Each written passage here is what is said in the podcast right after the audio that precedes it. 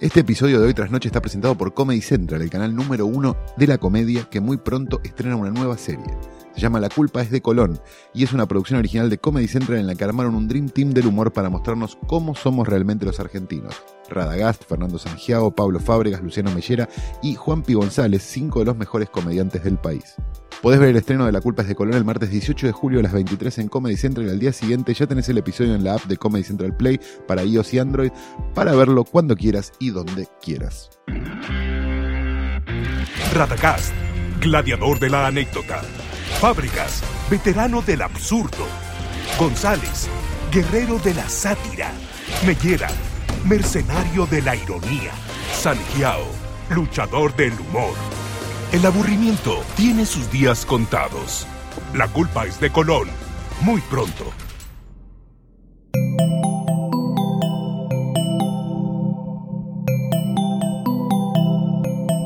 Estás escuchando Posta, Radio del Futuro.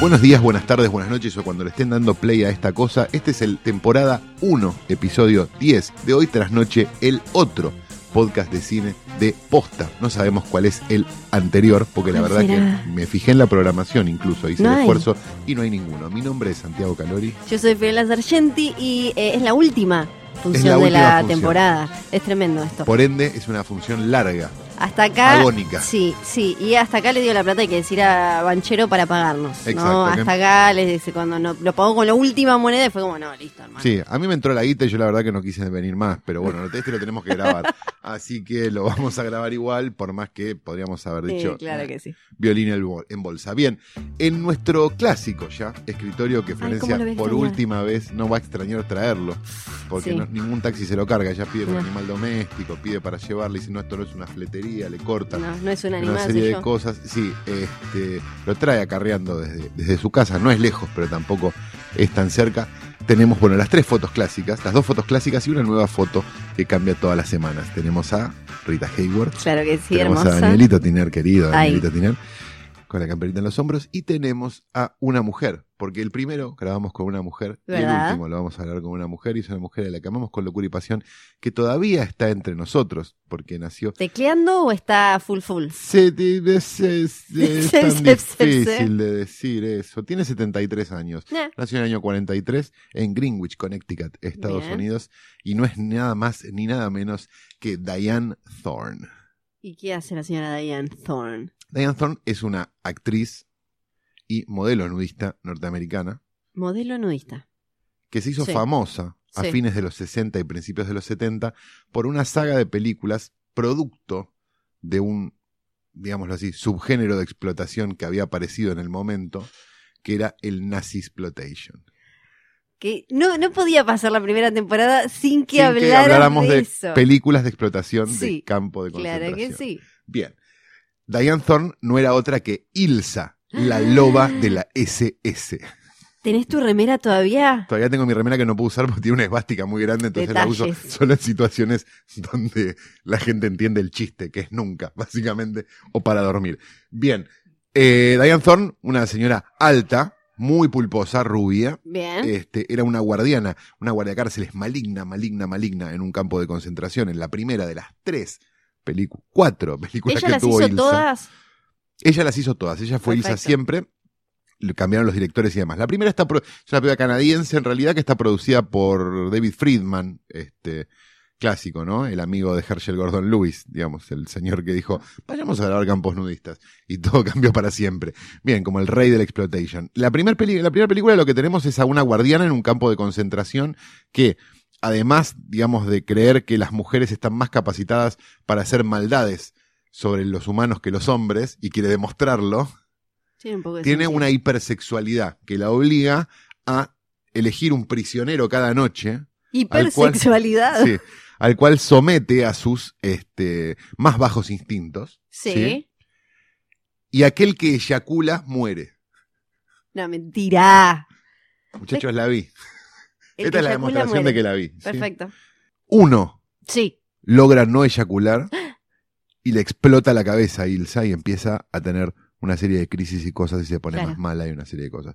Ilsa sale del nazismo indemne y se convierte después en una, ¿Una serie de, películas, no, en una Ah. serie de películas donde también cuidaba unos cosos de petróleo, después la tigresa de Siberia, siempre fue como a lugares relativamente totalitarios donde ella ejercía una serie de cosas. Y es por eso que la querida Diane Thorne, a quien tuvimos el gusto de conocer en una convención con Kuchevaski, dijimos hace ¿Dónde? poco, nacida en ¿Hay Connecticut, foto? Estados Unidos, tenemos una foto Kucheva, ella y yo, ¿Edad de ella en el momento? y hace 60, poner en aquel momento, Claro, ella un poco más, un poco menos Sí. capaz, pero no muy bien llevados, con un gorro de lana, de, de Sí. como de piel puesto, no sé qué, y hablando, ya, my size is nice, así naciste acá 20 kilómetros, Ilsa la concha de tu madre.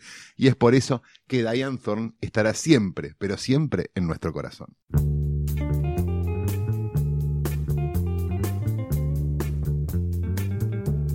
Y el estreno de la semana es en realidad un estreno en VOD, podríamos decir, ¿no? En Claro on demand, sí. en plataformas de internet, porque estuvimos viendo los estrenos que había en los cines y la verdad que nuevamente, como pasó ya la semana de Raw y como pasó alguna que otra semana, nos quisimos cortar los huevos con una galletita de agua y dijimos, no, Flor, esos huevos conservalos, mejor hagamos algo con otra película. Y vamos a hablar de una película que se comentó mucho.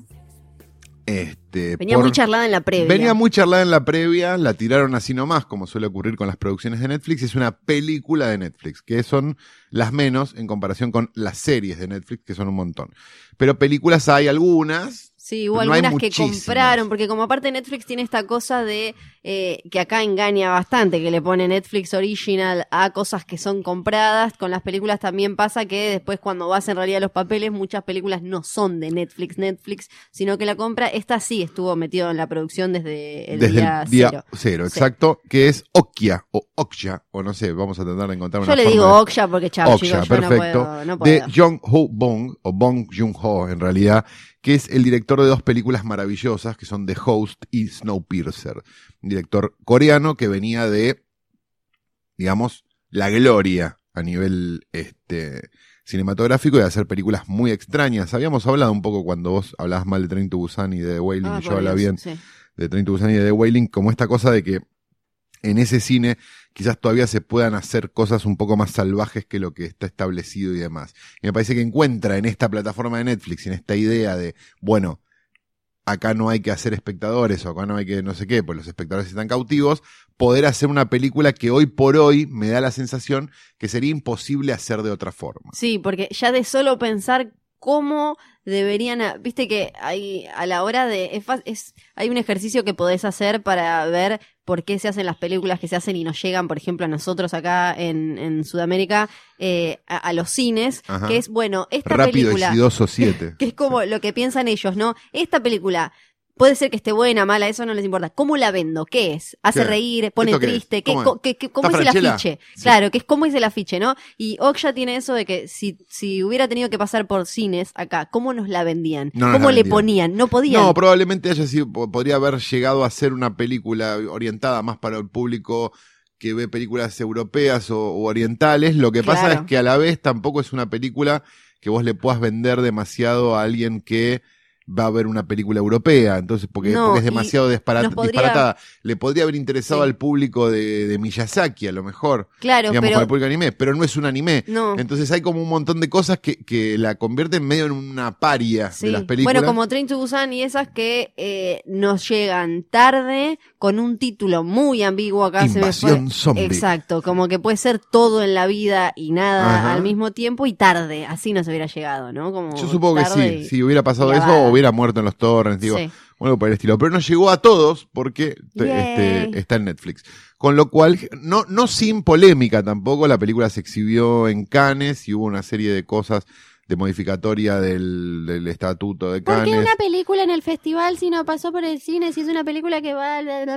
A mí no me parece del todo demente, digamos, si tenemos en cuenta que las películas del Oscar extranjeras las tienen que hacer un estreno técnico en Estados Unidos para que, para que puedan competir a película extranjera. Bueno, pasó con Beasts of No Nation, ¿te acordás que eh, había tenido como run run de Oscar? Exacto. Entonces la habían estrenado en algunos cines de manera... De, Eh, pasó con el documental de los volcanes de Herzog también, que vos la podías ver en Netflix o la podías ver en cine, digo, no acá, digo, Sí.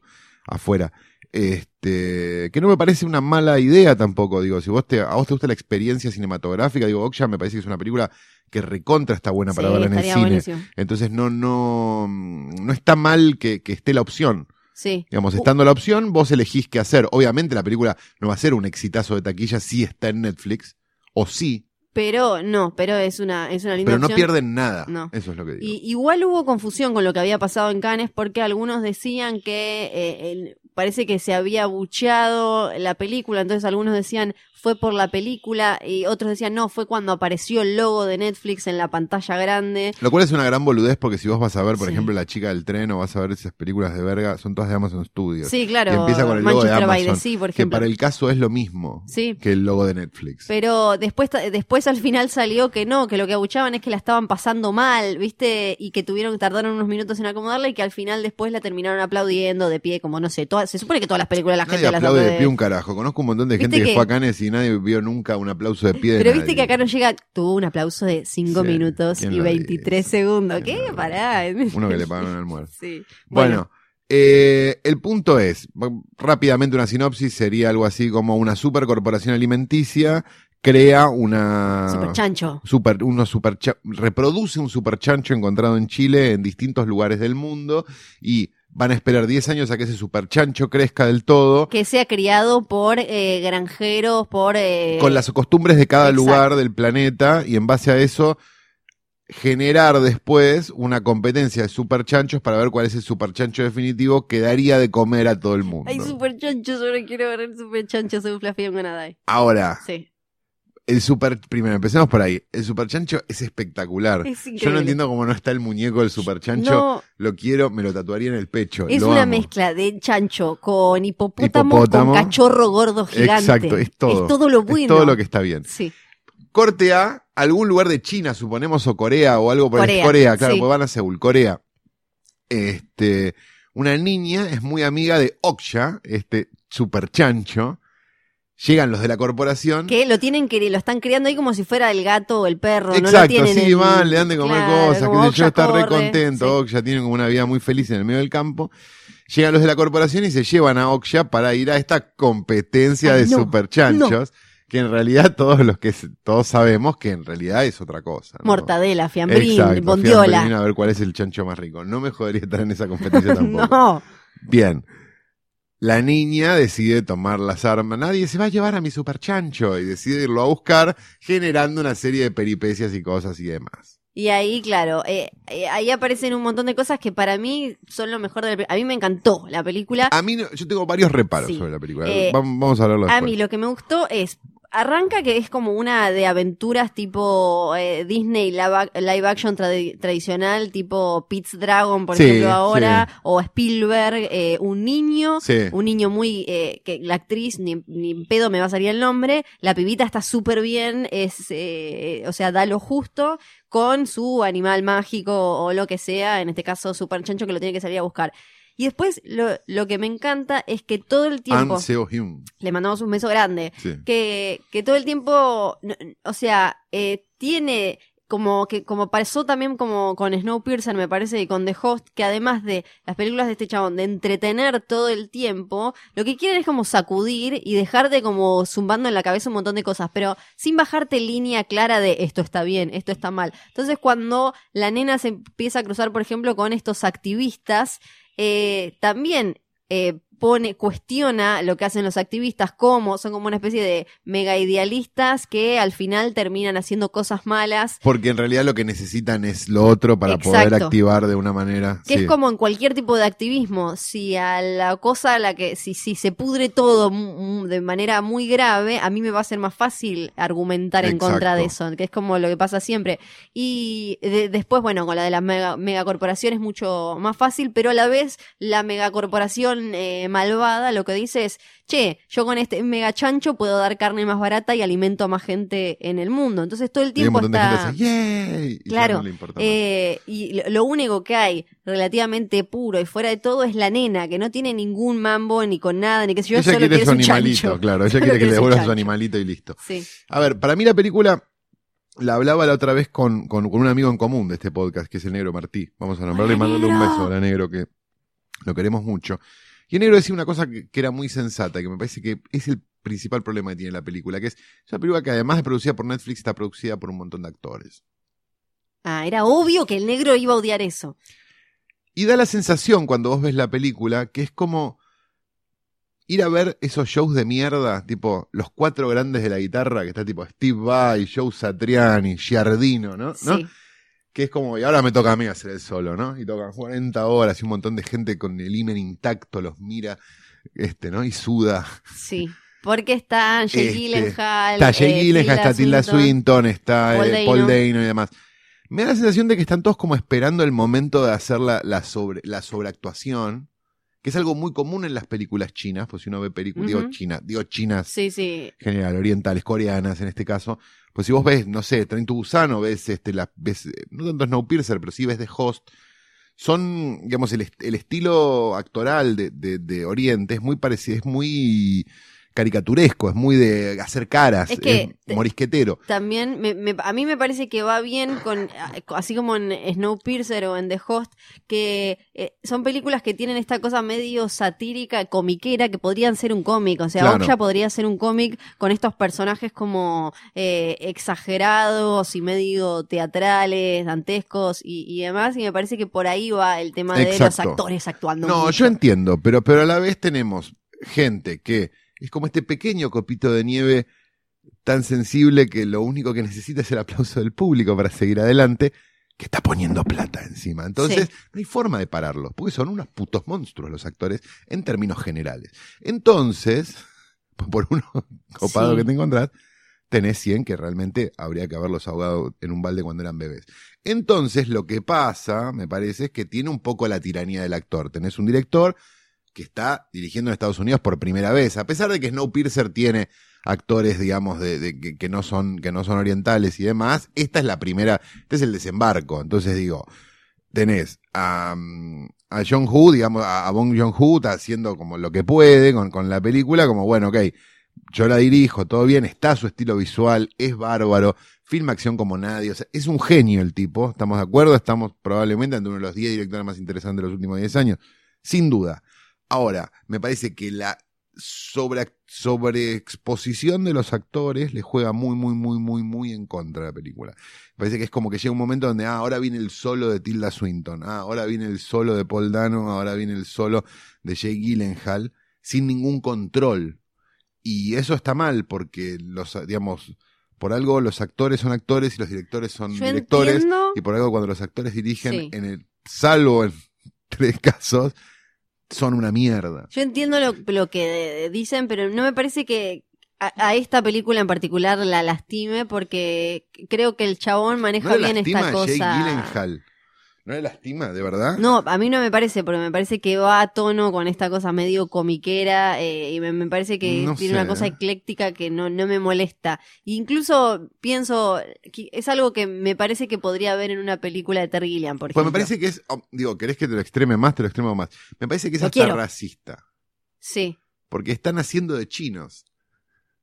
O decís como que es como un Ah, blackface de la de- actuación. claro, estos actúan exagerado, nosotros Claro. también vamos a actuar exagerado. Y pero quizás fue una bajada de, de Park Chung, esto es racista, de pero Park no me, no. no me sale el nombre. Pero no, me parece que, no sé, no, no me da la sensación de que eso a mí no me cerró para nada. Eso por un lado. Segundo, la tuve que ver en cuatro tandas, por alguna razón que no termino de entender. Y no, Pero ahí me parece que ahí es donde aparece lo de la diferencia entre que una película puede estar en cine o eh, eh, en tu casa. no, porque si está en mi casa, yo veo miles de películas en mi casa de un tirón, ¿eh? Esta no, por alguna razón, que no termino de entender. No es ni larga, dura Sí. dos horas. o sea, No, tampoco es porque me- A mí me parece que está bien manejado. A ver, la película el está ritmo, buena. Que arranca y, va. me decís, che, ¿viste Oksha y te querés cortar? No, no, no, no, está bien, Oksha. Digamos, tengo todos estos reparos, pues me parece que podría ser mejor, digamos, o por lo menos yo tenía otra expectativa sobre la película, teniendo en cuenta las dos películas anteriores del tipo, que a mí me parecen dos obras maestras. Entonces, frente a eso, a mí me, me da la sensación de que estás ante un director entrando a Estados Unidos, unos actores ingobernables, poniendo plata, digamos, hay como cosas que me parece que la convierten un poco en, en eso, digamos. En- en- ese es el problema que tiene. Sumado a como esta crítica berreta a la sociedad, de, de- digamos, de alimentaria, que a mí ya me, me parece que queda vieja, ¿viste? Si vos, pones, si vos prendés Netflix, hay 300 documentales donde todos los alimentos posibles te hacen mal, por, ot- Ah, bueno, no- a mí no me parece igual que la película tenga una crítica berreta, ¿eh? No, no me, no me A mí parece me, da como, como que se subieron a esa, viste que tenés el, docu- el documental que no, que la carne, ok, está bien, no, no hay que comer carne. El documental del trigo, ok, el trigo.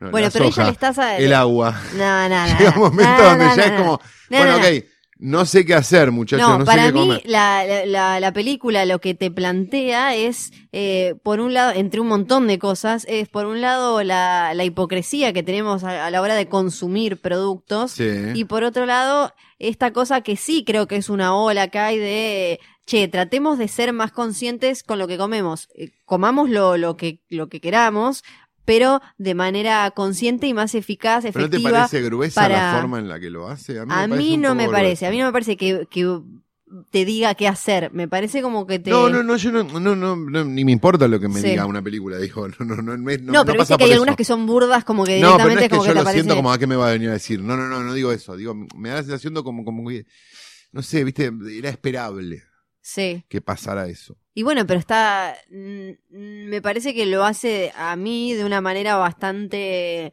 eh, refinada, interesante, sin ponerte como negro, blanco, esto es así, esto es asá.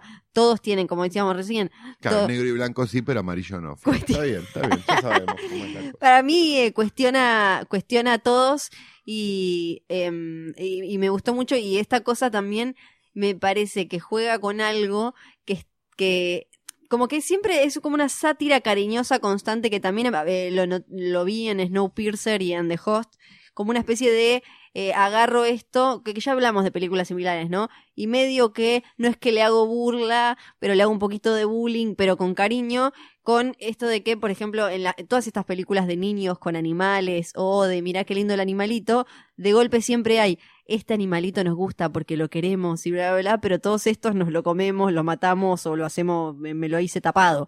Que eh, me parece que lo hace de una forma eh, bastante descarnada, pero a la vez natural, como esto es así, no es, no, no, digo, no estoy diciendo que esté bien o mal, esto es como es. O sea, este chancho le pusimos nombre, nos lo llevamos a casa, estos otros chanchos nos lo comemos, es como es.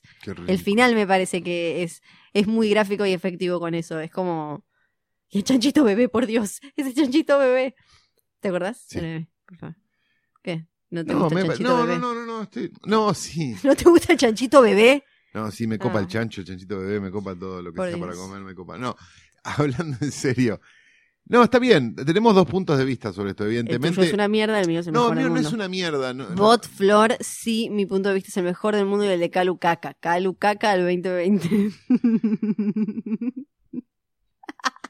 Tiene podrido, realmente no sé qué vamos a seguir haciendo. Por suerte es el último, Banchero.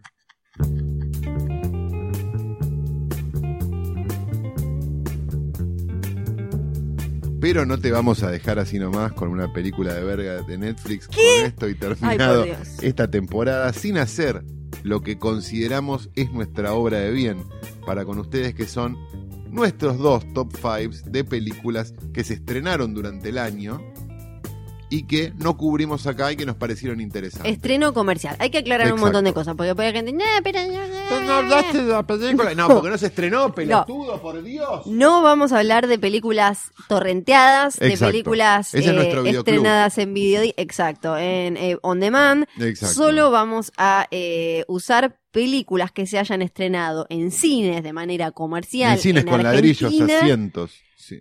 A partir de enero de 2017. Exacto. Enero 2017, estreno comercial. Ahora sí, Santiago Calori. Bien, o sea, entonces tenemos películas de 2016, por ejemplo. Claro.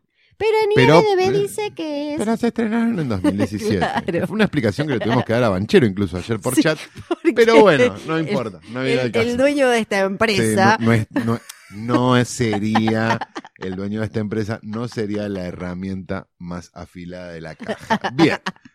Puesto número, vamos 5, 5, 4, 4, 3, 3, 2, 2, 1, 1, ¿te parece sí, bien? Qué Perfecto. emoción. Empezá vos. Puesto número 5 de Flor. Nadie nos mira. Una película argentina dirigida por Julia Solomonov, protagonizada por Guillermo Fenning. Sobre un actor argentino joven, Fenning, que eh, se va, él le había pegado un poco acá con una novela, pero se va a Nueva York supuestamente a recontrarromperla. Él también tenía una relación eh, con un productor eh, amorosa, el tipo estaba casado y demás, pero él les dice como, chao chicos, me voy de la novela, me voy a Nueva York porque voy a hacer estragos. ¿Y qué chicos, pasa? la novela. Llega a Nueva York y claramente no la rompe, no le va eh, súper bien y tiene una vida horrible, pero todo el tiempo cuando lo van a visitar o cuando él se cruza con gente de, de acá, les oculta esto. O sea, él vive en el sillón de una amiga, pero cuando lo van a visitar cambia todo como si fuera su departamento y demás. Me gustó mucho esta película, primero porque logra generarte eh, eh, la, la actuación de Fenning empatía desde lo patético, que es eh, algo que es difícil de manejar y hay que encontrar unas sutilezas muy particulares, y también porque está lleno de estas películas de jóvenes argentinos en Nueva York siendo lindos y jóvenes y frescos, Sí. y sobre todo actores, ¿no? Viste que acá pasa mucho como me voy, chicos, me voy a Nueva York y voy a hacer, ¿qué estás haciendo? Nadie entiende qué estás haciendo, dónde estás estudiando, y esto juega un poco con eso. Eh, Calo, ¿vos viste Nadie nos mira? No, no la vi. Tenía ganas de verla porque vi como que hablaban bien montón de gente. Entonces dije, bueno, capaz que en una de esas. Sí, es de esas que... Solomonov desde- es una buena directora, además. Digo, no, no la vi por tiempos. Ujú. Desde la, desde la simpleza para mí eh, logra un montón y, y me parece que particularmente para el mundillo eh, actoral de acá y demás, que, que tiene un humor que no se encuentra siempre tan Bien, fácil. perfecto. Voy a mi puesto A número ver, el 5. tuyo. Puesto número 5, La cura maldita de Gore Verbinski. Caca, caca, pedos, culo, moco, dedos para abajo. Lo voy a decir con, lo voy a decir de una forma bastante simple. Gore Verbinski, director de Mouse Hunt, para mí una de las películas más maravillosas sobre la faz de la Tierra. Sí, a ver, seguí. Este, director de, de, de Mexican, que no era una mala película tampoco. Caca. Director de The Ring, la remake, que Sí, era digna. Sí. Hizo un montón de Piratas del Caribe, te la tomo y qué sé Ah, yo. ahí va, sí. Pero dirigió esta película. Rango, Rango, que sí. está bien. Esta película que es bastante extraña, que es La cura siniestra, que es una película que es un poco fallida, a mi modesto entender, pero no por eso menos interesante. Un muchacho de una mm, este, compañía multinacional tiene que ir a buscar al jefe máximo de esta corporación para hacerle firmar unos papeles, no me acuerdo, hay como un trámite que tienen que hacer, porque hay un quilombo. Claro. Viaja a los Alpes suizos a una especie de spa de, digamos, de purificación que hay en el medio de los Alpes suizos y descubre que en este spa de purificación y qué sé yo, pasan otras cosas bastante más complicadas. ¿Por qué destaco esta película que reconozco que por, tiene Porque media sos un hora paquero de, lo de, de- de lo raro, gótico, No, terror, me no parece, sé qué, me parece que sí. estéticamente es una película muy riesgosa, digamos. Y es una película que, a pesar de que fallan algunas cosas, es una película netamente original. Entonces, Sí. hay algo que Claro, vos vos la querés yo rescatar. prefiero una película que falle tratando de ser original antes que una película que falle haciendo algo que encima es seguro. ¿Cuánto dura? Dura dos horas y media. Yo te- reconozco que la película debería durar dos Es horas. larguísima, yo les cuento a los que están del otro lado y este personaje se Se la está van a bajar de mintiendo. los torrents Dura como tres huevo. horas, es hermosa, en esto sí, Eso, te es compra los dos segundos. Te está contando algo que no te contó nadie. Es Sí, eso. La querés besar, le querés hacer el amor, gozar con ella y demás. Asquerosa de mierda, pero concha Va construyendo un montón de cosas sobre madera balsa. Es De la acuerdo. nada después. Estoy de acuerdo. Es toda esa, eh, todo eso que logra desde lo estético y desde hasta ciertos climas y desde la actuación de, ¿cómo se llama? Dane DeHaan, el, el Sí. pibito este con cara rara que fue el Green Goblin en la, en la última, el, el Spider-Man anterior. no tengo ni idea quién es. En, eh, sí, el de Poder Goblin. Sin Límites, por No sé ejemplo, y demás. Eh, Capaz por eso me gustó esta. eh, hasta, hasta ahí va re bien. El tema es que después no logra nada con eso. Y Para al- mí es una película que funciona, que es lo suficientemente entretenida como para que la veas. Es linda visualmente. Es algo nuevo que, de vuelta, celebro que A mí- alguien falle sí. haciendo algo nuevo. A mí me da pena que- que alguien falle haciendo Rápido y Mogólico 8. le fue tan mal porque eh, no la historia es un pedo que ahora no van a poder no van a meterse de nuevo con algo gótico porque este Berbisky Está bien, porque pero- Verbinski, el, el perro, metió la cola. porque Berbisky hizo esta caquita. Bueno, morite. Puesto número 4, Florencia. Esta te va a encantar. Para Sí. vos, Santiago ver, Calori. decilo. Mi puesto número 4 es John Wick 2. Me dijeron que ya no hay diálogos. Exacto. Está dirigida por un señor que se llama Chad Stahelski, Ajá. que es el que hizo de eh, Brandon Lee cuando se murió Brandon Lee en El Cuervo. Él era un eh, stunt coordinator Sí. y esto es clave para entender eh, John Wick, que son estas películas en las que Keanu Reeves hace de una, un sicario mega estilizado. Porque si hay algo que necesita el mundo del cine son más stunt coordinators, que es básicamente el de los dobles, dirigiendo películas. Vos, vos no la viste, no sabés lo que hace este señor, no es como nosotros. No, y tampoco vi, solo, tampoco vi solo se vio una vez y es justamente el mismo caso, ¿no? No, no, no, no, no, no es lo mismo. Porque a- acá lo que hizo el tipo es agarrar acción descerebrada total, mega gore, eh, mega extrema y darle un estilo eh, y una sustancia que la hacen súper inteligente en el sentido de que la película todo el tiempo sabe qué es, qué quiere ser y lo logra con personalidad demostrando que para ponerte explosiones, carreras de auto y demás, no tiene por qué ser una caca descerebrada en la que no se nota si lo hizo una app, una la, hicieron po- poniendo como un eh, código en algún Es lado de karate y gore. tipo. Es de karate y gore. Es de autos, tiros, peleas y gore. Es como Story of Ricky, la, la china, la que se pegan y se arrancan las Es muy, tripas. pa- es muy parecida, tiene mucho de- del cine de acción oriental y eso, porque además es muy elegante en su acción. Hay palomas en cámara lenta. Y lo que tiene, y lo que tiene, tiene algo de eso. Eh, eh, lo que tiene la 2 es que sigue construyendo eh, mejor su, este universo de esta liga de asesinos, pero sin caer en eh, lo sobreexplicado o en, eh, o, o en lo tonto fácil y, y demás. Eh, así que John Wick 2 para mí, para mí va a ser top 10 del año. O sea que cuando John Wick quiere construir un universo, o Marvel quiere construir un universo, está todo bien, pero cuando el perro Berbisky quiere hacer un universo, es larga, es aburrida, no sé qué. Ok, perfecto. Mi puesto número 4. La morgue. O The Autopsy of Jane Doe. La Sí. autopsia de Jane Doe de Andre Overdal, ¿eh? director noruego, si no me equivoco. Si no estoy Eh, equivocándome. sí, es el de Troll Hunter. El de Troll Hunter, exactamente, película anterior de él, que ya con Troll Hunter decíamos, che, este tipo, acá hay algo. Apa. Acá hay algo, y The Autopsy of Jane Doe lo demuestra con creces. Aparece una un- el cuerpo de una mujer identificada extrañamente con algunos signos muy extraños y un padre y un hijo que tienen una este, empresa de hacer autopsias, digámoslo así. Una morgue familiar. Una morgue familiar. abajo en un sótano, en un la pueblito. noche llega y dice, voy a que hacer esto, bueno, nos quedamos, qué sé yo, y arman, empiezan a hacer la autopsia y de esa autopsia empiezan a pasar una serie de cosas sobrenaturales increíbles. De las mejores películas de terror del año, Sí, me animaría sí, a decir sí. por ahora, En esta estamos de acuerdo. es este muy entretenida, pasan 400 cosas, funciona, Las actuaciones ritmo, están muy las bien, actuaciones están muy bien, Alex visualmente es muy linda.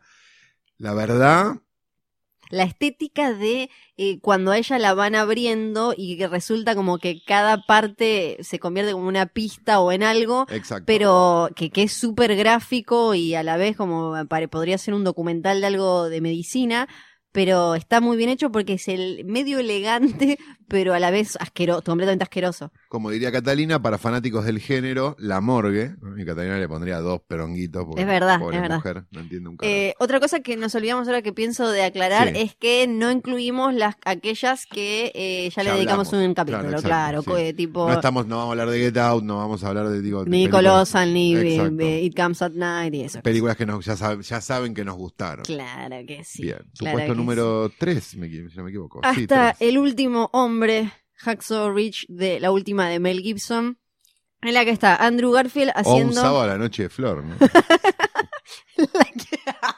Recién lo entiendo.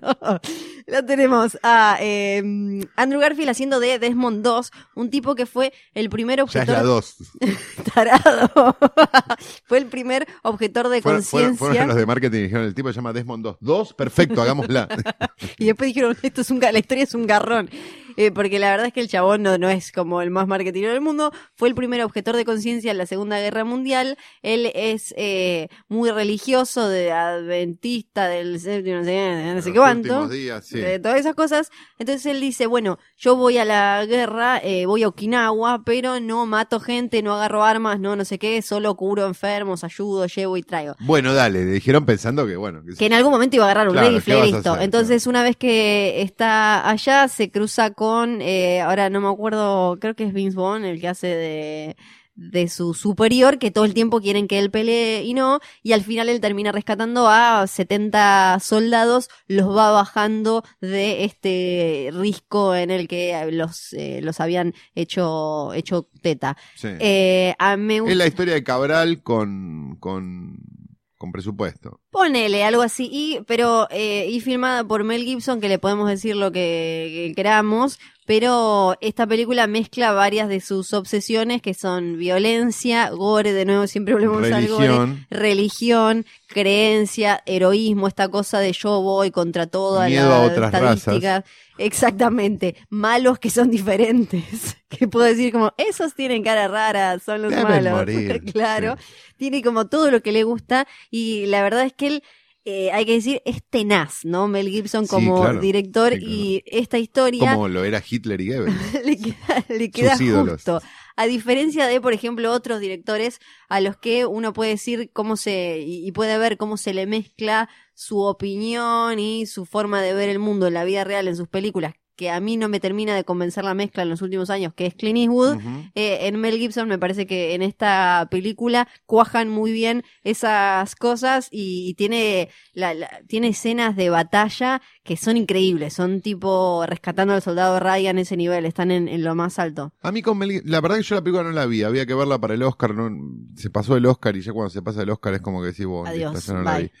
Me imagino más o menos por dónde viene, habiendo visto las anteriores de Gibson. Me pasa una cosa con Gibson es que me da como cierta obje- me da cierta mm, ob- no me sale la palabra objeción, objeción, sí. Sí, objetor de conciencia sí, me como sale como una objeción de conciencia. Sí, sí, porque digo, viste que está como todo el tiempo la, la, la duda o la cosa de, bueno, se tienen que ver películas de Polanski después de lo que pasó con Polanski. Sí. Se tienen que ver películas de, de, de, mm, de Woody Allen después de lo que pasó con Woody Allen. Y, y yo tengo un- una situación como de duda frente a eso. Y sinceramente no termino de entender cómo es que un nazi confeso sigue haciendo películas con esta liviandad, digamos Sí. películas que además este ¿cómo se llama?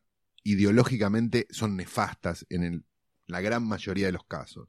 Con lo Sí. cual no no Bueno, esta viste que se habló mucho en su momento porque era un poco también una limpieza de imagen, porque es un porque, personaje. porque, mi inform- porque lo que quiero decir es esto, digo, si Mel Gibson hace películas, están nominadas al Oscar y la y todo el mundo dice, "Che, qué bárbaro Mel Gibson, bueno, esa cagadita que se mandó." Empecemos a ver las películas de Leni Riefenstahl como lo que son, que son grandes películas nefastas en su forma, en, su- en su ideología, pero películas de una construcción increíble, Sí, sí, sí. algo que nunca va a pasar. Bueno, ah, Entonces. ¿por, por qué el nazi nuevo sí y el nazi viejo no? ¿Me entendés? Digo, hay algo de que, que no me dan ganas de ver películas de Mel Gibson, no me dan ganas de apoyar su carrera, Sí. no me dan ganas de nada. Esta eh, se habló en su momento de cómo era un poco una limpiada de cara, una lavada de cara, porque Si la historia. la cara, que haga Arma Mortal 5, porque Bueno, ahora te voy a una decir- película de un fanático religioso matando japoneses no va a funcionar. No, porque él no mata, esa es la Sí, cosa. está bien, pero No, todo no, lo que pero- está alrededor. Claro, sí, pero la película tiene una bajada de línea antibélica, no es eh, no no es apocalipto, eh, tiene otra bajada, entonces por eso funcionó como para morigerar un poco lo que cómo se lo veía y demás. Ahora, lo que para mí me parece una movida bastante eh, nefasta que no entiendo cómo puede ir para ese lado es que al final no me acuerdo si se si cuán serio terminó siendo, pero estaban hablando de que Mel Gibson iba a dirigir Escuadrón Suicida 2. Ojalá. Escuadrón Suicida 2. Ojalá dirija Claro, pero Escuadrón me es como, 2, no sé- ojalá se hunda. No puedes, no puedo entender cómo le puede parecer la no me movida parece ideal. que sea, quiero decir, no me parece que sea tan una voz tan importante en el mundo del cine Mel Gibson. Hay 200 directores igual de buenos que Mel Gibson. Podemos vivir sin Mel Gibson. Sí, ¿Me dijo el entendés? señor que acaba de recomendar Ilsa. No, pero porque, sé, pero porque, porque es una, porque pero Ilsa está tan extre... No, sí, pará. porque es exploitation. No te estoy corriendo, te estoy O jodiendo sea, nomás, es, gente queriendo ver minas en bolas, capaces de ver Sí. una película en un campo de concentración con tal de minas en bolas. Es ridículo. O sea, lo pienso dos segundos y digo, no puedo creer que esto esté sucediendo. Perfecto. No, no es que, ah, que me, me voy a sentar a ver. Sí, las vi en su momento. Digo, pero me parece que hay una sutil diferencia entre Ilsa, la loba de la SS, una película Sí. hecha con, con toda la furia, 50 mil dólares, y un póster muy lindo para llevar gente al cine, que iba a ver minas en bolas, en comparación con una película que debe haber costado 200 millones de dólares y tuvo el apoyo de un montón de empresas muy grandes. Me parece que hay una diferencia. Sí, obvio, no es lo mismo la bajada de línea de La Pasión de Cristo que de una película nazi exploitation. No. No, obvio que no. Es mucho más peligrosa la de la Pasión de Sí. Cristo que la de una Nazi Exploitation. ¿Cuál Nazi es tu puesto número 3, eh? ¿Cuál es? Santiago No, Calori. violencia de género. Mi puesto número 3 es el otro hermano de Israel, Adrián Caetano, o de Adrián Caetano. Esa me la robaste. decirlo de alguna manera. La No, yo te dije que la tenías que ver, que es otra Sí, cosa. es verdad, es verdad. Igual la iba a ver. basada en la novela de Carlos Busquet, Bajo este sol tremendo, basada muy libremente en la novela de Carlos Busquet, lo cual es algo bastante interesante. Los que somos muy fans de la novela, Fans. teníamos como miedo de la película, y la película hace otra cosa igual de genial que la novela. Entonces está bueno porque toma los personajes y toma algunas cosas de la novela, pero la novela en sí existe por su lado y la película en sí existe por su lado. Entonces está como súper este, bien llevado. Un muchacho lo llaman por teléfono, un fumón básicamente echado de un laburo, lo llaman por teléfono y le dicen, mira, tenés que venir a reconocer el cadáver de tu madre no sé qué. Va a un pueblo perdido en el medio del Chaco en verano reconoce los cuerpos, qué sé yo, y se empieza a encontrar como una especie de abogado, ¿es? ¿No me queda muy claro que es, que es un eh, gestor, digamos, que es Le- Leonardo Sbaraglia, que el muchacho es este, Daniel Hendler, que le dice, pero acá le podemos sacar una guita al seguro, no sé qué, no sé cuánto, porque ta, ta, ta, y empieza como a quedarse en ese pueblo tratando de hacer ese trámite y una serie de cosas. En paralelo vamos descubriendo que este gestor, además, tiene una pequeña pyme de secuestros Una pequeña pyme. tremendos Sí. Dentro de ese pueblo caluroso y mojado y terrible, más cercano, te diría, al de la masacre de Texas que al de mm, que al de una al de un western. La película se empieza a complicar y empieza como a, convertirse en una película absolutamente sórdida. Y me parece que esa es la clave y esa es la razón por la cual la película El otro hermano es probablemente junto con Crónica una fuga y, y Un oso rojo la mejor película de Caetano hasta ahora porque saca totalmente a los actores de su zona de seguridad. Cuando vos empieza la película, los ves y lo, ves a Hendler y decís, bueno, Hendler tiene un registro, uno ya lo conoce, digo, ya sabe a- lo que hace Hendler, digamos. Lo ves a Hendler haciendo de Hendler al principio, digamos. Lo ves es Baraglia, así, forzando un acento y haciendo una cosa que decís, esto es medio extraño, qué sé yo. Y en un momento, por, por una serie de cosas que no vamos a contar para que la gente vaya y la vea, la película, por cierto, está en Cinear, la pueden ver, creo sí, que se fácilmente. pagas un Y en On mínimo. Demand está. y está en demanda sí. está para ver. Este salen absolutamente de su zona de seguridad. Y la película se convierte en una salvajada que muy difícil de pasar. Tiene una, una de las escenas, me parece, más eh, de- de- duras y. La de Alejandra Fletchner. Sí, como es entre grotesca y, y dura y. eh, es, es- pero no solo del cine nacional, me parece de- que hasta Esbaraglia contó que le dio impresión a él hacerla y que le había que, que le parecía cuando se la mostró Caetano, si no me acuerdo mal, lo que dijo fue algo como que le, le choqueó tanto porque eh, es muy eh, es muy impactante cómo están manejados los sonidos en esa, ¿te acordás? Sí. Detalles, no vamos a decir más, pero Sí. Que él mismo dijo como, che, no está muy fuerte esto, no- eh, me parece que era Hendler el que dijo como, hecho, esto es muy fuerte, porque el- es impresionante, no solo cómo está filmada, sino también cómo está manejado esto de el audio, el registro que deja eso que pasa en la escena. Y es una película, me parece, para los que dicen, es una película argentina. Y vayan a ver este y probablemente les cambie un poco el panorama. Este podcast es especialmente fanático de John Carpenter y me parece que Caetano es nuestro John Carpenter. Entonces, por un montón de cosas estilísticas y un montón de, de situaciones. Así que el otro hermano, mi puesto número 3, sin lugar a duda. Puesto número 2 de Flor, ¿no? Sí, claro que sí. Mi puesto número dos es para Fragmentado, Split. Vamos a spoilear. Split de Shyamalan, que se recuperó, vamos a decir, con, Sí, con la eh, anterior The ya. Visit, con Sí. los huéspedes. Acá le pusieron esa en la que iban eh, dos niñitos a la casa de sus abuelos y pasaban cosas. Se recuperó haciendo películas de 30 veces menos presupuesto de las que venía haciendo. ¿Quién lo hubiera dicho, no? Le- claro, ven- aparte venía de un momento Claro. de la de Will Smith con... Esa verga, pero por hizo Dios. la, la versión no animada de Avatar de Last Airbender, que era plata, plata, plata, toma plata. Después hizo esa bosta con, con los Smith, que también era como, bah, dólares, Y dólares. después un día se sentó en la casa y dijo, ¿yo cómo era, cómo era feliz? Ah, teniendo buenas ideas. Hizo dos películas muy buenas Exacto, acá tenemos a unas pibitas, eh, entre ellas está Anya Taylor Joy, que es casi Sí. argentina, que eh, son La secuestradas. de la bruja. Exacto. Le decimos a los que odian la, La bruja. de la bruja, Sí. que Un beso a todos los que odian la bruja. Los vamos a saludar todos los programas. Todos los programas le mandamos un Sí. besito grande.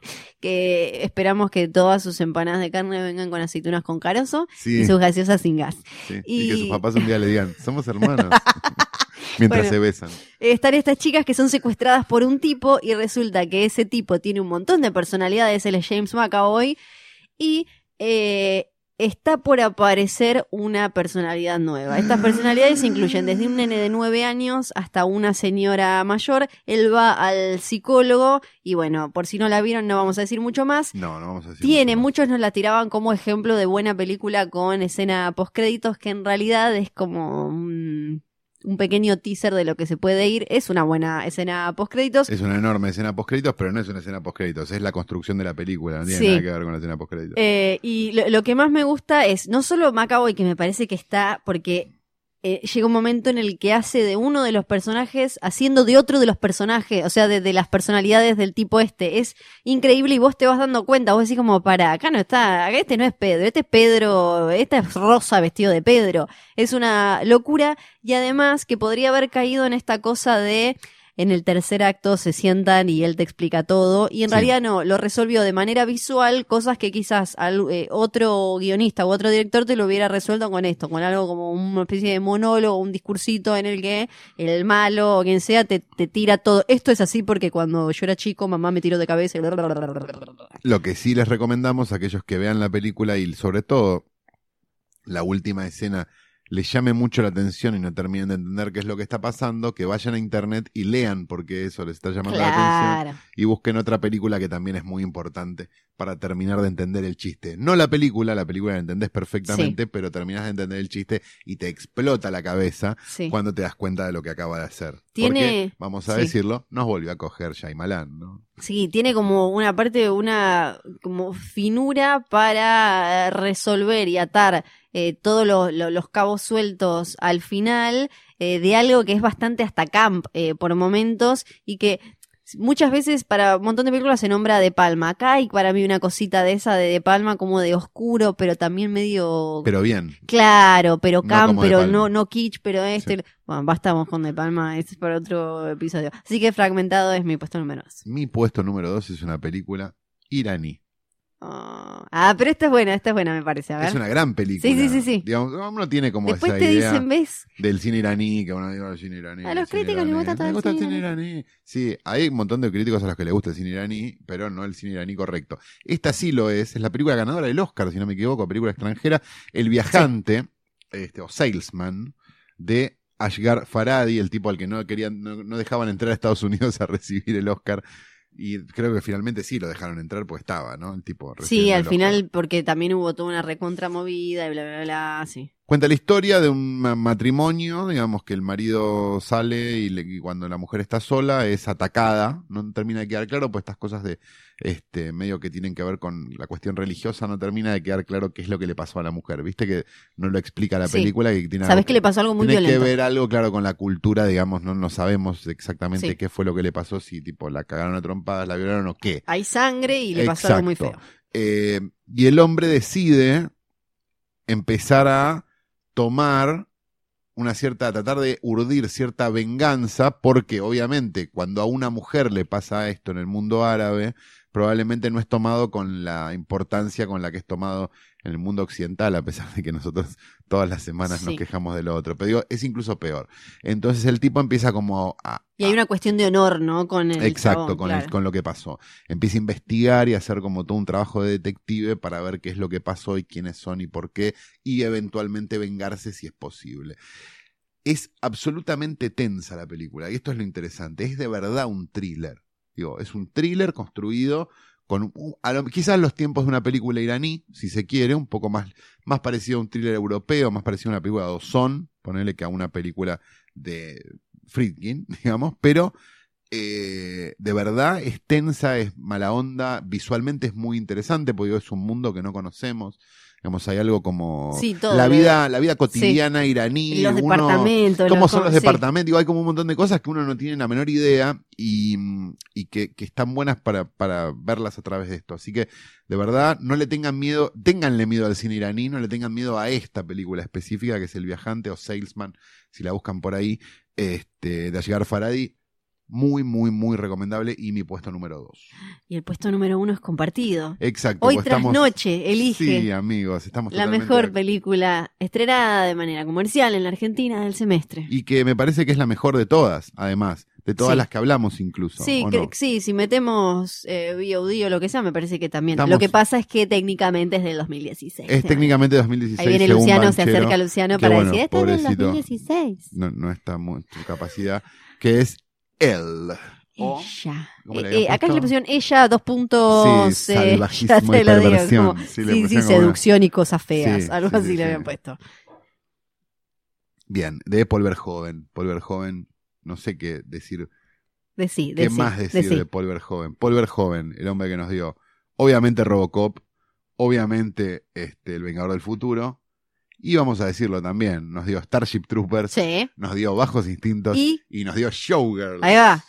Y El por eso lo vamos a amar toda la y vida. seducción le pusieron acá. Exacto. Era eso. Eh, Verhoeven tiene dos este, ramas principales en lo que hace, me parece a mí, que son una, películas de ciencia ficción que se burlan un poco de la ciencia ficción, porque de alguna manera El Vengador del Futuro, Robocop, Sí. este, Starship Troopers son películas que se ríen un poco del status quo, digamos, del, del- de la ciencia ficción, y por otro lado una serie de thrillers semieróticos o con una, o con una cosa un poco más sexu- como sexual extraña y rebuscada. que es él, básicamente, la historia de Isabel Huppert, que no puedo ni entender cómo no le dan un Oscar No, increíble, sí. inentendible, que es violada por un, Ar- la película arranca. arranca con la violación ¡pa! de Isabel Tipo, Huppert sí. por un tipo con una máscara y una serie de cosas. El gato que la mira. ¿Y qué pasa? A partir de ahí, primero, ella sigue con su vida de Ella- una manera Sí. casi patológica y normal. Una mina de, de negocios maneja una empresa de de, videojuegos, como de estas muy duras que en general en los medios se tilda como de fría, eh, matatipos, cortapitos, como una mina, viste, de estas que eligió los negocios. Si bien tiene hijos ella en la película y ex, ex marido y todo, es de las que siempre se tildan como de fría, desalmada, poco maternal y esas cosas. Exacto, y el tono va virando, virando, virando, virando, virando, virando muy lentamente y cuando nosotros estamos empezando a pensar que esto va a ser una película de venganza, una película sobre el drama de esta mujer que, Ella quebrada. que esconde esto y a un día le va no sé qué, no sé qué, no sé cuánto, nos damos cuenta que en realidad por momentos estamos viendo una comedia donde una mujer fue violada. Sí, negra de relaciones de poder, De poder, de pareja. mini miseritas, y, y como todo el tiempo como una burla a eh, la, la- como la vida burguesa, ¿no? Y acomodada y resuelta, como o sea, todo el tiempo como estas cosas de no tengo ningún problema y eh, salgo, tomo traguitos. y Demencial. Claro, sí. brillante, por donde se la Oscurísima. mire, vuelve el mejor Verjoven, digamos, vuelve el Verjoven más europeo, vuelve el Verjoven del, del cuarto hombre, del tercer hombre, digo, vuelve como ese Verjoven. Entonces lo celebramos y Da para charlar que todo el mundo, da para sí. hablar horas. Y me de- parece que se va a debatir porque la podés se la podés mostrar a un grupo y cada uno se puede ir con cualquier otra cosa. Tiene un montón además de observaciones sobre eh, en general el sexo y el poder en un montón de, de aspectos y además de cuestiones de género, de el hombre y la mujer y cómo son percibidos, sobre todo en este tipo de, de sociedades. Y eh, no, no me puedo acordar un cliché que tenga la, la película. O No. sea, un lugar común, No, un lugar en el que digas nada. acabo de hacer esto. No. Está todo el tiempo, todo el tiempo sorprendiéndote con cosas que Sí. son estándar en una película europea. Digo, las películas europeas tienen una, tiene una visual muy de película europea de los 80, que es bastante mm, clásica, digamos, es ese tipo de cosas. Entonces, uno ya tiende a pensar para dónde va a ir y la película nunca va para el Oso. lugar donde uno piensa. Ujú. Así que él me parece que es, Ay, debe parece, estar re contento, ver, joven, de que le damos este trofeo, re ¿no? contento, Hermoso. Paul, ¿o no? llamó, acá dice Banchero que está llamando Sí, está Pablito, llamando que dice que Paul está diciendo chocho. que sí. Chocho. Voy a presentar el videoclub de Calu porque si no se siente mal y dice, pero nadie presenta mi videoclub. Acá, Calu, es tu momento de recomendar una película que no se encuentra en los cines. Exacto, películas que vas a ver cuando los medios digan tomó merca y no excitación psicomotriz. Bien, eh, vamos a ¿Qué hablar de una película. Viste que es como que excitación psicomotriz. ¿por qué? Año 2014, una película del año 2014 de Adam Wingard. Adam Wingard es el tipo que nos dio este Your Next. No sé si la vieron. También se Cacería macabra. Exacto, se las recomiendo, también se las agrego, está en Netflix, es track. fácil. La película se llama The Guest, ¿sí? Sí. Y es la historia de un soldado, un, un soldado retirado de, de la guerra que va a visitar a la familia de un, este, de un amigo caído Sí. y empieza a meterse en esa familia porque es muy amoroso y muy un montón de Hola, cosas. yo era amigo de Yo era su amigo hijo de que su se murió hijo en y Irak, todos- no me y acuerdo. todos como que, digamos, con la pérdida, empiezan como a adoptarlo a él como este, no este hijo, pero sí como a llevar, a llevarse bien Sí. con él y a tener una relación muy amorosa y muy fantástica. ¿Qué es lo que tiene de mágico de Guest? Muchas cosas. Pero una en particular, que no ¿Cuál, la vamos a spoilear, pero por eso, por eso quiero que la vean, pero algo que sucede exactamente en la mitad de la película que hace que la película sea otra película completamente distinta y lo que nosotros pensamos que es un thriller de un tipo que se va a meter en la familia, de- digo, ¿no? Sí. Se convierta en probablemente una de las películas más dementes que ustedes vayan a ver en su vida. Sí, y es que él tiene un estilo bastante particular. En Cacería Macabra también era medio como, ah, pero no es, es taradísima o es, ah, no, le encontré. Y una vez que te metes como en su lenguaje, Exacto. le encontrás la vuelta. Y igual, Wingard tiene, es hoy por hoy uno de los cinco directores de cine de género, de cine de terror más interesantes que tenemos. Hizo la última Blair Witch que, que es- sorprendió porque se llamaba The Woods y la dieron, ¿te acordás? En, en la Comic Con pasada de golpe. Ah, era una nueva Blair Witch. Exacto, y me parece que es como uno de, las, de, los, de los nombres más,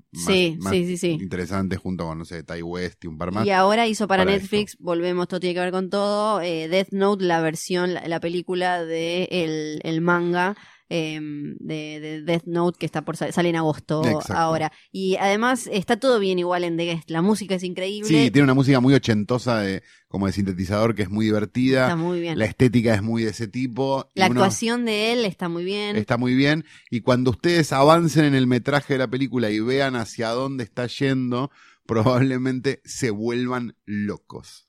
Y entiendan por qué también la música es esa música. Dan Stevens es él, no me salía claro. Porque tiene como sí. esa cosa ochentosa, por decirlo de alguna manera, Sí. de, de como de Acá puedes decir ochentoso. demencia, Sí. Que funciona muy bien. Y eh, Dan Stevens eh, está muy bien y no siempre le dan el lugar para poder jugar. Es el de Downton Abbey, es el de La Bella y la Bestia, pero me parece que recién pudo hacer algo así en Legión, en la serie de... ¿Con la qué?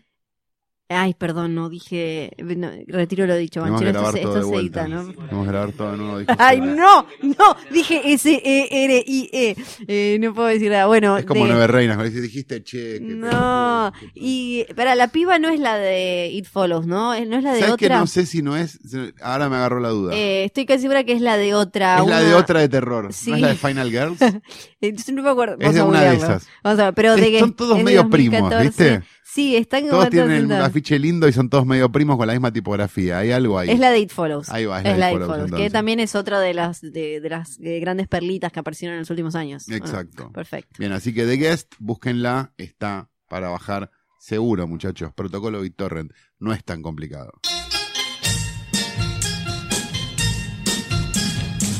Y llega el momento que más espero en la semana, que no Sí. es cuando me fijo el saldo de Argentores, sino cuando Florencia nos da un nuevo término del glosario y nos hace quedar como unos genios frente a nuestros amigos. Con lo que Fantino llamaría la pesca de Wikipedia del día. No sé si estuvieron viendo el Fanta, pero en el último tiempo quiere, quiere meter Imperio Otomano cada tres palabras, porque se ve que Es lo cada aprendió. tanto vuelve con Imperio Sí, Otomano. no, esto es como el. Imperio Otomano, Astrohúngaro mete también. Sí, Son como palabras que le quedaron Creo y que que se copó, también. ¿no? Sí, sí, le quedaron de alguna materita de CBC. Bien, y- así que ¿cuál es nuestro astrohúngaro de esta semana, Flor? Higsploitation. Oh, Higsploitation. que eh, es, viste un montón de películas que, que mínimo rozaban este y todas te subgénero. gustaron. Exacto, pero no sabías. ¿Viste esas películas en las que eh, hay en general jóvenes lindos y demás que andan por una ruta en el bosque, de la ciudad. en la montaña? Exacto. Eh, que de golpe terminan perdidos en la montaña o en el bosque o qué sé yo, y están los pueblerinos malos con camisas escocesas y jardineros de jean y demás, que parece que se los van a comer crudos, eh, que está lleno de esas películas. Hasta True Detective jugaba Claro. la primera temporada con eso. Bueno, eso sería Exploitation, que tiene que ver con los rednecks y los hillbillies, que Son Hicks, es lo que se conoce como Exacto. Hicks, exacto.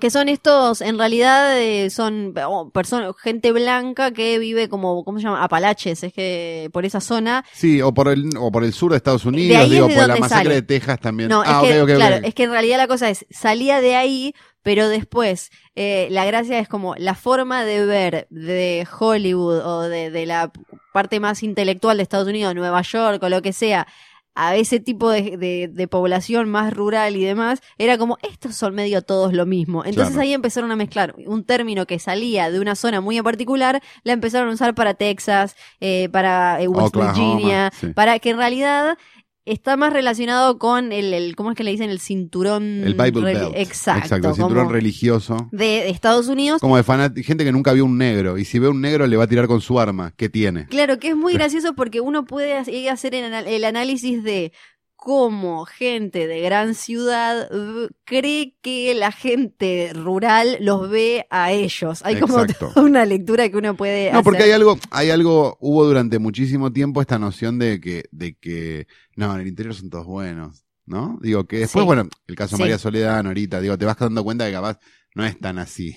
Para mí igual eh, los rednecks Son igual de malos que los de la ciudad. Serían más como los cordobeses, ¿no? Yo- yo- a mí me gustaría que acá hubiera un No, los género de cor- no, cordobeses. los cordobeses son, no, no. Te pido no. mil disculpas. Yo sé que No. vos tenés que hay un curro con los cordobeses No, porque no, no, el- pero el- el tu programa se escucha allá, No, el pero cordobés, es- no, no. no, pa- para no. mí le- yo el No. subgénero Exploitation acá lo haría con los cordobeses. No, ¿Sí? Sí, yo lo haría No con, con los alguien de cordobeses. Comodoro Rivadavia, por ejemplo. No, claro que no. Tolwyn, no ¿De te estoy Río hablando a vos. Grande? No dejes que te hagan bullying. ¿Alguien de Río Tolwyn. Grande? No, no, con los cordobeses. Claro, que tienen como esa forma de. No. No. Solo con cordobeses. Bien. Eh, hay un montón, como decías vos recién, eh, la masacre de Texas, el loco de la motosierra, Exacto. es uno... La colina de los ojos malditos de Wes Craven sí, de más más para acá, Con alguna mutación, pero para el caso es lo mismo. desde Wrong Turn hasta la primera temporada de, de True Detective, que tienen esta cosa como de... que, que viene también de Ed Gein, que, que, que- ¿qué año es? Principios de los El game es 50. Principios de los 50, exacto. que es este asesino eh, serial del- en el que se inspiraron desde el loco de la motosierra hasta psicosis que Hasta el silencio de los inocentes también un poco. el silencio de los inocentes también que vos vas a contar mejor la historia porque yo siempre me lo olvido Era Él un señor que vivía con la madre vivía con la madre, una madre muy este castradora, digamos, qué sé yo, qué sé cuánto, y entendía a la mujer como un enemigo y una serie de cosas. Empieza a profanar tumbas y empieza a hacer como arreglos en su casa con las cosas que va a hacer máscaras con piel humana y, y cinturones de pezones y una serie de cosas muy lindas que, que, bueno, espero que estén comiendo cuando estén escuchando esto. Y mata a algunos, no mata a muchos en realidad. El descubrimiento en realidad es ese mundo monstruoso que encuentran cuando van a la casa, que en que realidad... de ahí eh, es Carcosa por ejemplo por Exacto, Carcosa, digo, mismo Sí. los muebles de huesos de, de la masacre Sí. de Texas, digo, tienen que ver bastante con eso y con, con, con, con el mito de Ed Gein, digamos. Eh, tiene bastante eso, digamos, co- como la idea esta de que, el, de, que el, de que el campesino simpático que te ayuda en realidad no te ayuda. Digo, me parece que el Exploitation lo que marca es que cada vez que vos ves una película y le dicen, no, no vaya por ese camino, vaya por el otro, en realidad ya sabés que los están metiendo en una trampa. Bueno, hay una película que jode con todo eso de hace unos años que se llama Tucker and Dale versus Evil. No que, la vi nunca. eh, a mí me pareció simpática. So- te, te tienen que tenés que haber visto de las otras para entender bien esta, porque la gracia es que hay unos rednecks que todo el tiempo le están tratando de avisar a los pibes universitarios lindos que vienen, eh, no, ahí no, no, eso no, y ellos creen que los tipos los quieren matar solo porque entran en Porque vieron películas. estereotipo. Entonces todo el tiempo están tratando de, de escapar y los se están acercando para ayudarlos. Así que me, me pareció que desde ese lado estaba simpático. Eh, hay un montón de películas eh, de, abajo de las más conocidas, desde Motel Hell, que de- Sí, Motorhead. debes tener remera, ¿no? Tengo remera de Motel Claro Hell, que sí. sí. Three on a Meat Hook de Sí, también tengo remera de Three on a Meat Hook. 1972, Eaten Alive y eh, muchísimas más que si les gustaron las más conocidas pueden meterse ahí en ese hermoso submundo de O incluso películas, perdón, incluso películas buenas. Deliverance, claro, exacto. Deliverance es una buena película.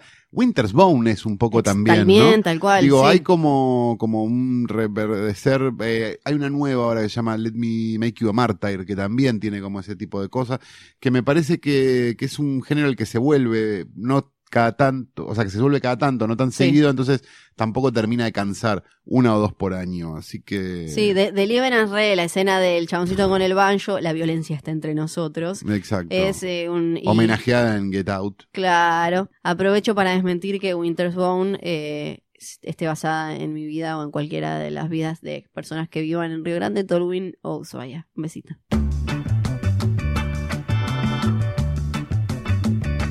Pero tranquilos, porque este no es el final de hoy tras noche, no es un adiós, este es un hasta luego. Y para celebrar eso, vamos a hacer una función especial para nuestros oyentes de una de las películas que más estamos esperando en el año, probablemente. Sí, porque Edgar Wright es, me parece, uno de los directores más interesantes que andan dando vueltas por ahí. Edgar Wright, Shaun of the Dead, eh, Hot Fuzz. Hot Fuzz. Y eh, Scott Pilgrim, por ejemplo, que ahora eh, agarra eh, las películas un poco haze movie y también películas de autos clásicas, pero con mucha música. Se llama Baby Driver, eh, la el nueva aprendiz película. del crimen. Baby, el aprendiz de el crimen. Y vamos a tener una avant premier exclusiva de hoy tras noche. Exclusiva chiquita, en Es cine exclusiva. chiquito, en el cine que van Catalina y Luis Pedrotoni, en ese. Exacto, en Tiene ese el olor de Luis Pedrotoni todavía ese cine.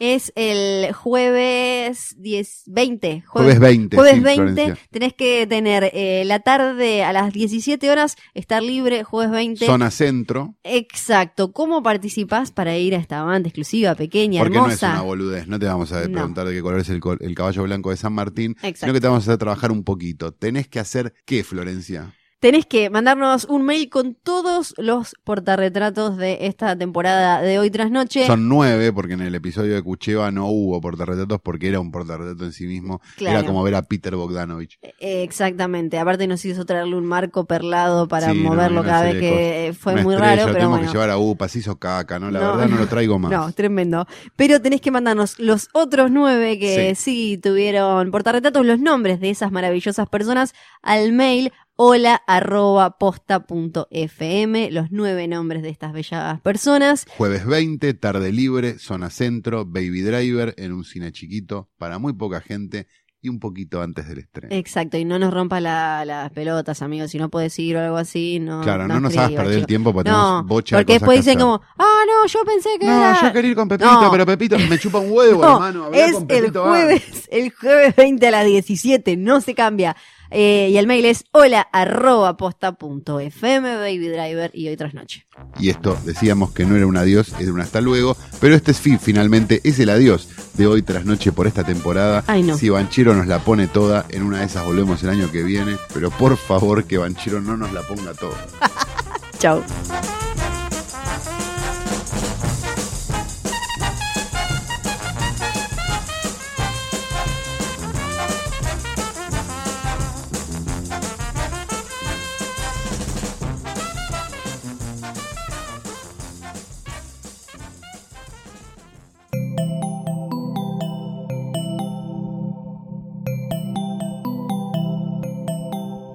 Te gustó este episodio, hay mucho más para escuchar en Posta. Conoce todos nuestros programas en posta.fm. También podés llevarnos en tu teléfono. Baja la app de Posta para Android o para iPhone o suscríbete en iTunes a tus series favoritas. Seguí escuchando Posta, Radio del Futuro, cuando quieras y donde quieras.